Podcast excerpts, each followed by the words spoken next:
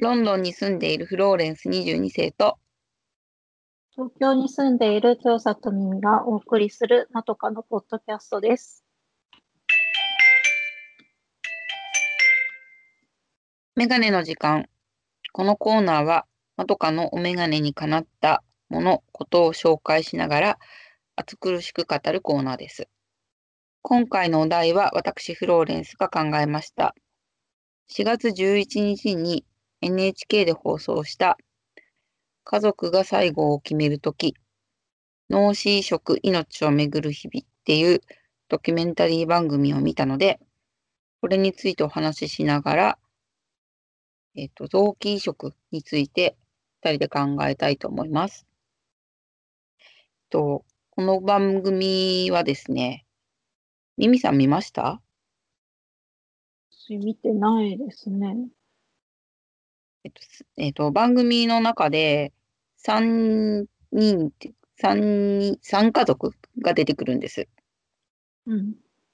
で、えっと、三家族の、と三家族にの家族のある一人が全員脳死状態になったときに、脳死状態でその臓器提供をするかどうかを問われて考えたっていう経験を持つ家族が3つ出てくるドキュメンタリーで、うん。最初に出てくるのは、9歳の息子さんが交通事故に遭って脳死になった。で、この男の子の場合は、えーと臓器提供するんです。で、2つ目の家族は、えっ、と、ご主人が自殺をし図って、うん。脳死状態になってしまったときに、うん。奥さんが臓器提供に合意して臓器提供が行われた。うん。で、3つ目の家族は、9歳の息子が交通事故に遭って脳死になった。で、臓器提供をしないと決めた。うん。それぞれに理由があるんですね。その臓器提供をするしなかったっていうので。で、まずちょっと、さっき最初に日本における臓器提供の歩みを簡単に説明すると、うん。まあ、日本は欧米に比べて臓器提供はすごく遅れてるんですが、それでも、まあ、少しずつ状況は変わっているんですね。うん。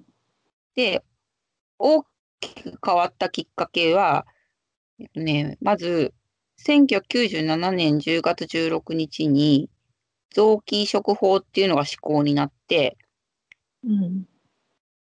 それまでは心肺停止しないとできなかったか、亡くならないとできなかった臓器移植が、臓器移植じゃないです。ごめんなさい。臓器提供がうん。脳死の状態でも可能になったんです。うん。ですが、この時はまだすごく厳格で、本人、亡くなった、脳死になった本人の書面による意思提供と家族の承諾がどっないとダメっていうのと、もう一つは、民法上の遺言可能年齢に準っていうのがあるので、それに準じて15歳以上じゃないと、え臓器提供ができないっていうルールがあったんです。うん。ですが、2010年7月17日に改正臓器移植法っていうのが全面的に施行されて、これによって本人の意図意思が不明な場合でも家族の承諾があれば、脳死後の臓器提供が可能になったんです。うん。で、これによって15歳未満であっても、脳死後に家族が同意すれば臓器提供ができるようになる。うん。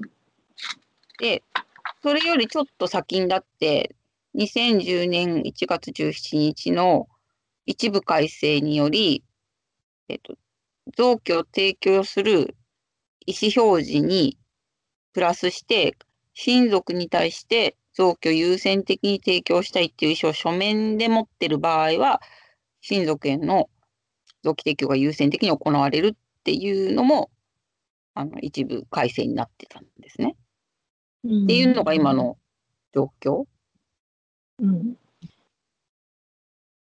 なのです。で、うん。今回このドキュメンタリーの中で紹介された3つの家族の場合、一番最初に交通事故で出てくるこ交通事故で亡くなった9歳の子はもちろん9歳だから当然あの書面による意思表示とかないんだけどうん。両親が決断してその証一部が続けるのであればって考えて臓器提供に合意したわけ。で、2番目の人は、あの、子供もいらっしゃるご夫妻だったんだけど、うん。うん、亡くなっちゃってて、別居してたんですよね。うん。で、別居して2ヶ月後に、ええっと、夫が自殺をほのめかすことを言って、妻が、これはまずいと思って連絡すぐに、ね、まあ対処し、でもまあ自殺を図ってて、結局脳死になっちゃったんですよ。うん。その夫婦夫婦仲って家族仲だけの問題じゃなくて、夫は救命救急士になりたくて、命を救うことをやりたくてやってたんだけど、その後、部署移動になったことも、あの、気持ち的に、あの、辛い思いをしてたっていうのも、あの、番組の中で紹介されるから、うん。まあ、自殺の理由が、うん家族の中だけっていうふうには紹介されてないんだけどね。まあ、うん。自殺を図ったっていうのは、うん、本当なんだけど、うん。で、この場、この男性の場合は、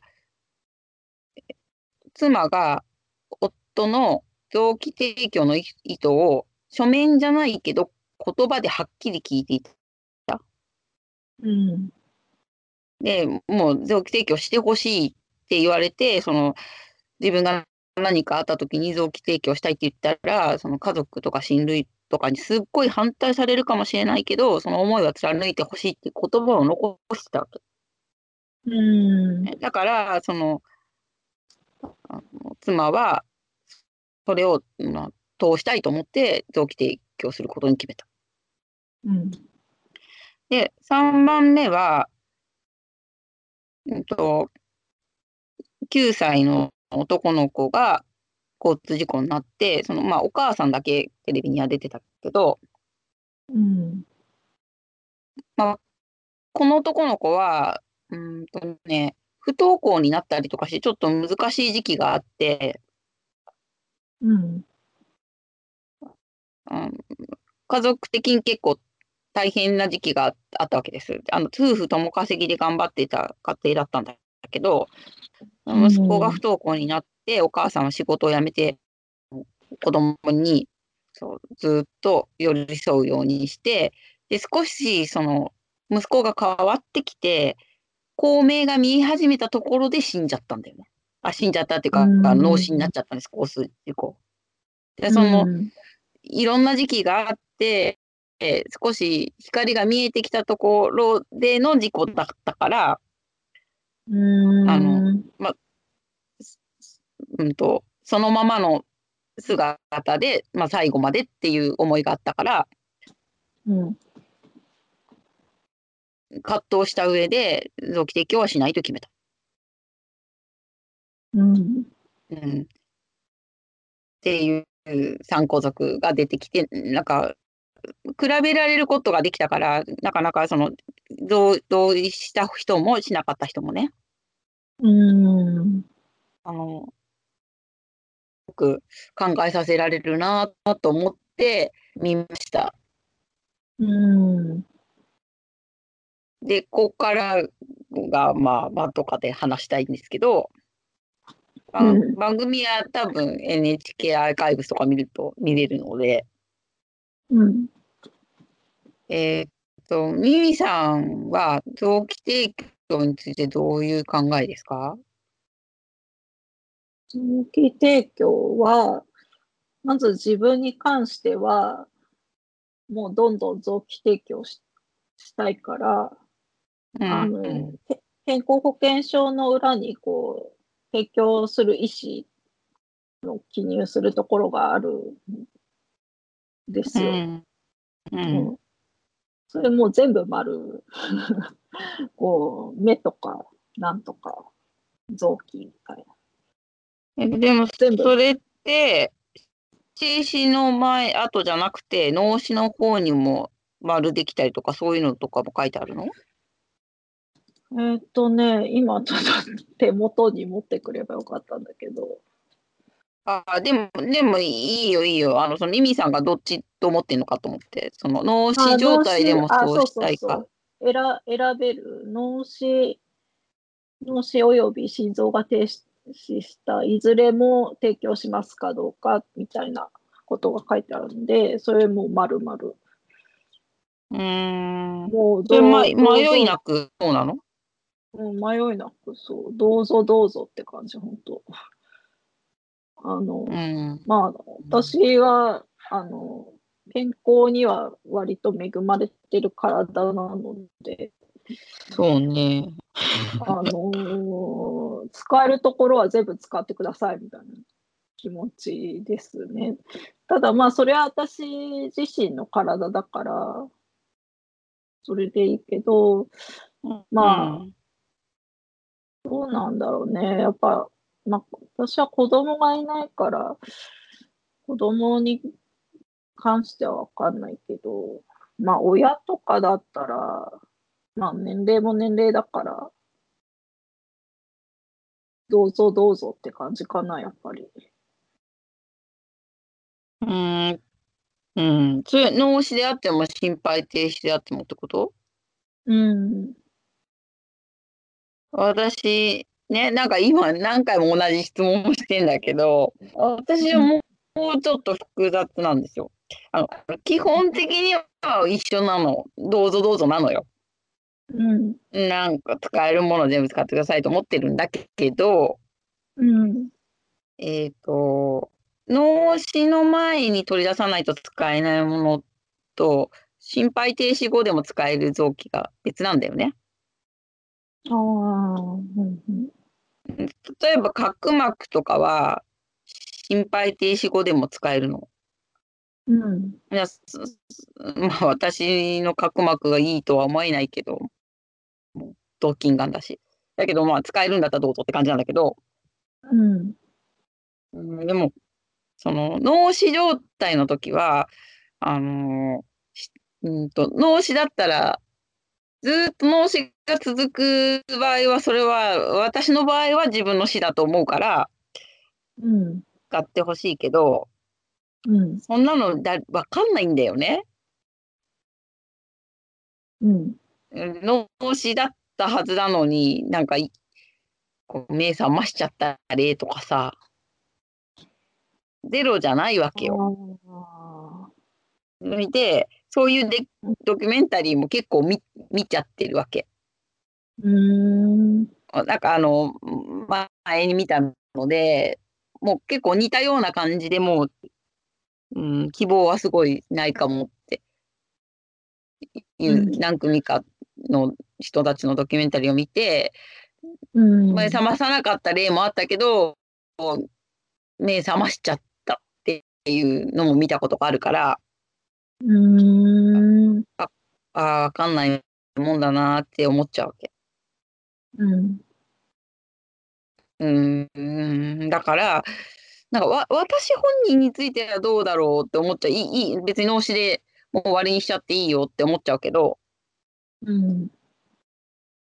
うーんうんだ僕はちょっと悩むかも。うーん。でもそんなの誰も答えがないんだよね。そうだよね。で99.9%多分脳死になったらダメなのよ。うん。だから人工呼吸器をつけてもうほんと機械的に生かしてるしかないからそれはずっとそれが続くのであれば人の死だと思うんだけどうん。はいこういうことを考えると、ちょっと立ち止まって、どう私だったらどうしたいだろうとか、毎回思う。だから今回も、このドキュメンタリーを見て思うだろうなと思って見たけど、やっぱり思って、うん。うん、でも思った上で今考えてるのは、もう脳死になったら、もう、もう止めてもらっちゃって、バラバラにしてもらって、使えるものは全部使ってっていいかなと今は思ってる。うん。今、今はね。うん。あのーそれもっとさ、し宗教的な理由とかいろいろあって、体を解体しないでほしいとか、なんかある人もいるんだろうなと思うけど、それはないのよ、一個も。うん。もし目覚めちゃう可能性がゼゼゼロに近いけどゼロじゃないっていうところだけかな。うん。それは自分、自分に対してってことね。うんうん、あの、だから自分、このドキュメンタリーを見てはっきり思ったのは、自分に対してはもういいんだなと思ってんだなって思った。ああ。だから家族がそうなった時、うん、に迷うなと思って。で、やっぱみんなね、なんかあの、まださ、心臓動いてる段階で脳死だから止めるわけじゃない。うん。切り刻んじゃうんだもん。うん。だから、そのことに対してみんな葛藤をするわけ。そうね。うん。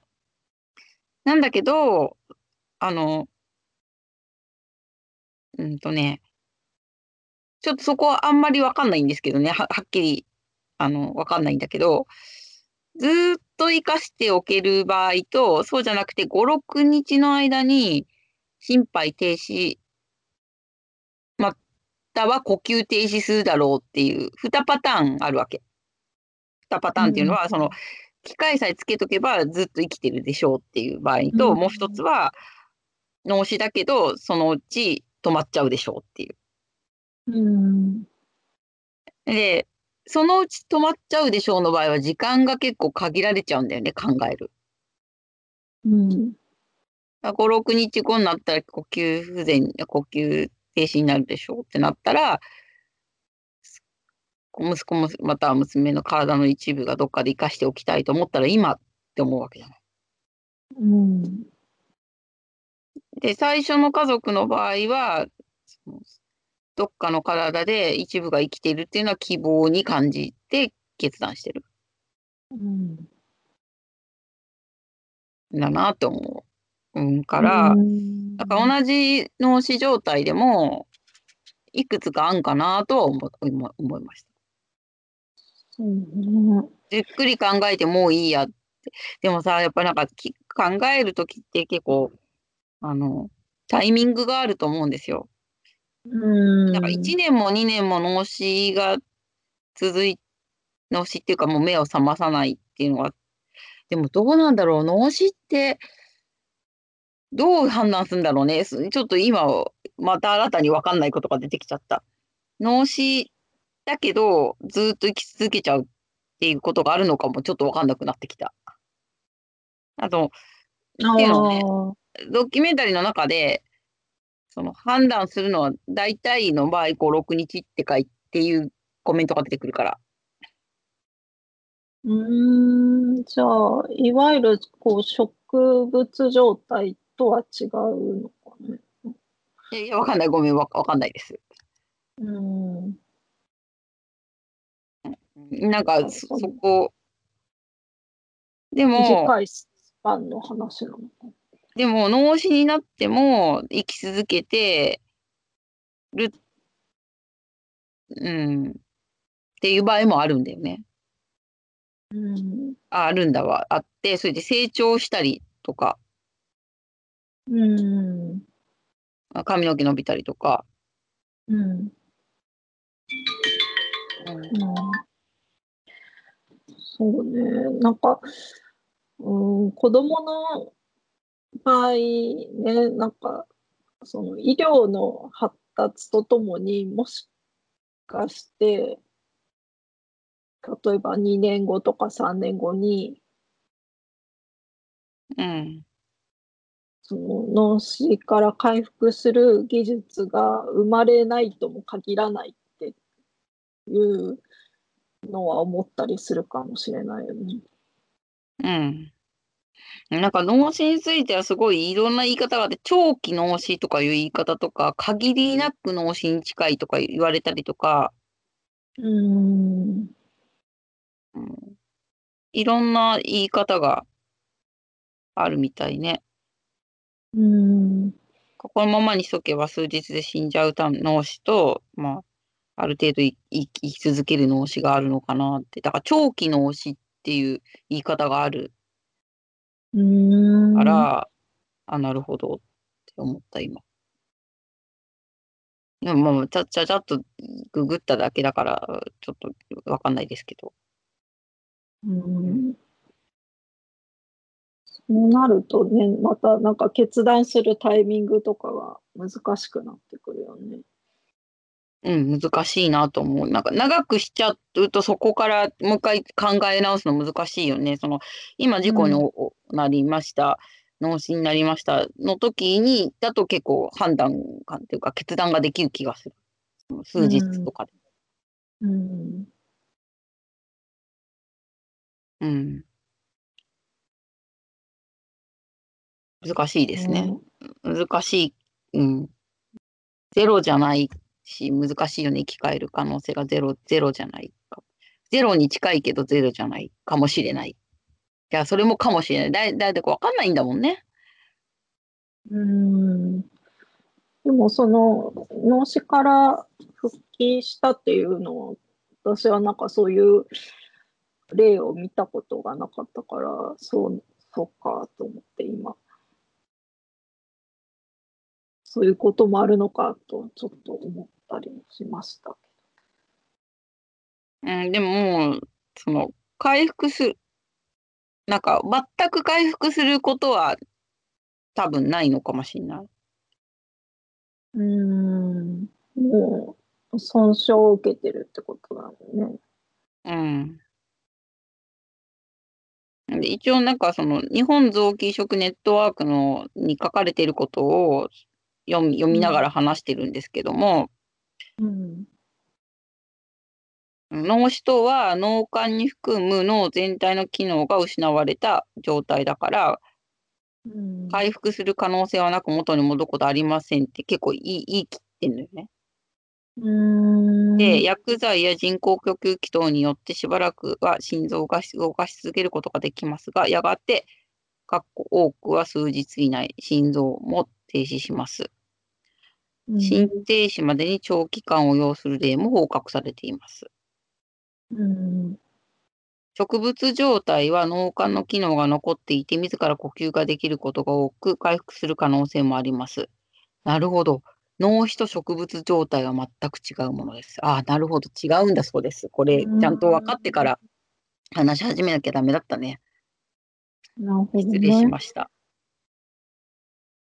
そうだとしたら、ますます脳死っていう判断を下されたとしたら、もああ、もうそうだね。もう脳死なんだよね。死なんだよね。う、うん、どうぞどうぞってなるしかね。うん。うん。なるほどね。でもまでたその、うん、でね、ちょっといい？その前に。欧米をはじめとする世界のほほとんどの国では、脳死は人の死とされ、大脳、小脳、脳幹のすべての機能が失われた状態を脳死としています。イギリスのように、脳幹のみの機能の損失を脳死としている国もあります。うん。だから、国によっても少し違うっていうことだそうです。これは私は今、日本臓器移植ネットワークのホームページの中の記事を読んでいます。だから、回復する可能性がある植物状態とは全く別の状態を脳死と呼ぶっていう。あ、これが結構、その、浸透してないよね。そうね。その脳のね、損傷と何が違うのかっていうのもね、難しいよね。細かいことは。でもその国によって違うっていうのは、なかなか。だからその脳幹？脳幹が、うーん、ちょっと待って、大脳小腸のある程度の尊重は回復の可能性もありますが、脳幹はその機能を消費すると生命を維持することができなくなります。うーん。なるほど。だから、大脳小腸が元気でも、脳幹がダメだったら、もう死って考えるイギリスと、大脳小腸脳幹全部が失われていたら脳死とする他の国っていうことだよね。うーん。なんかイギリスっぽいな、これ、すごく。あの、うん。効率。イギリス人人はどうなんですか？その提供意思っていうの。ああ、知ってごめんなさい、全然知らない。あんまり聞かない。うーん。どうだろう。あんまり、うん、全然知ら、すいません。イギリスのこと調べてから話せばよかったね。全然知らない。周りにそういう人もいないし。そっか。日本みたいに そういう中のカードがあるわけではないんだよね。いや、しごめん、それも知らない。あそっか。うん。あのしあのホームページに書くときに書きあの書い書きと書いときますけど、あるのかもしれない。知らないです、全然。話題にもなんないから、あ私の周りでね。うん。うん、でも、どっかで話題になってると思うけど、うん。なんか、国によっていろいろ違いそうだよね。なんかその、うん、そうだ。意思意思表示の仕方とか。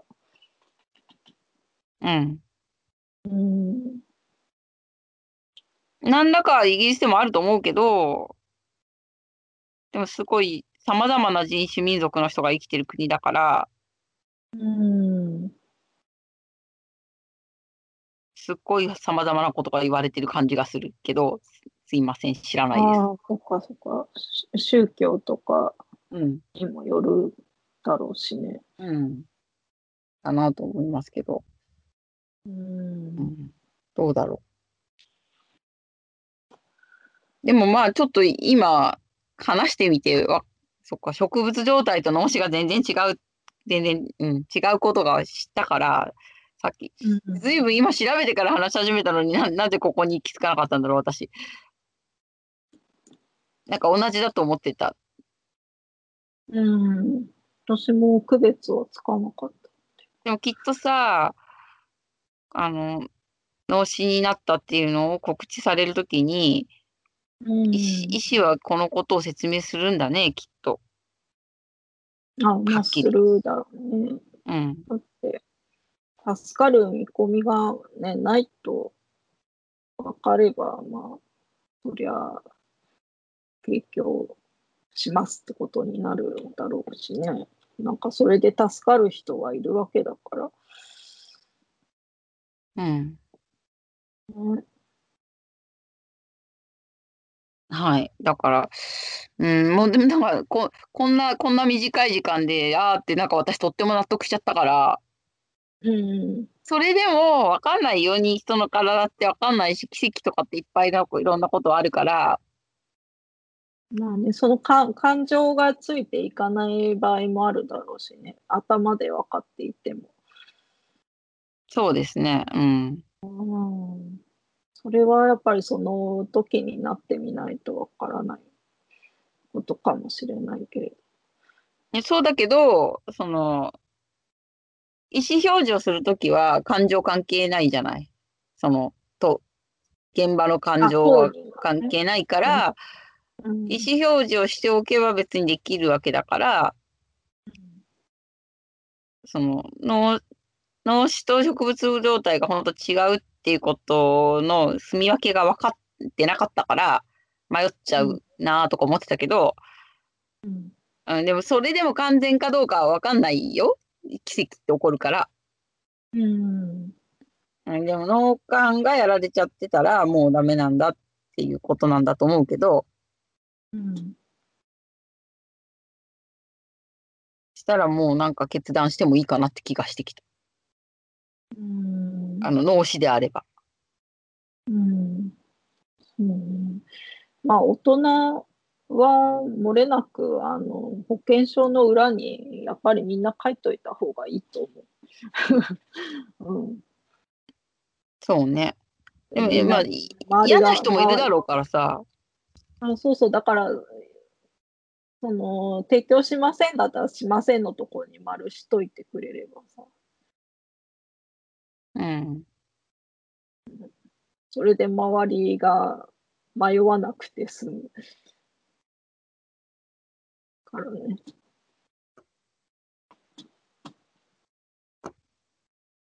うん。そうですね。うん。うん。とかを、まあ、かん考え、考えた週末でした、みたいな。うん。なかなか、そうね。でもこれやっぱりもうちょっとみんなが知んないとダメですね。こんなんか全然知らないもんね。そうだね。でもきっとさ、日本臓器移植ネットワークの人は頑張って広報してると思うのね。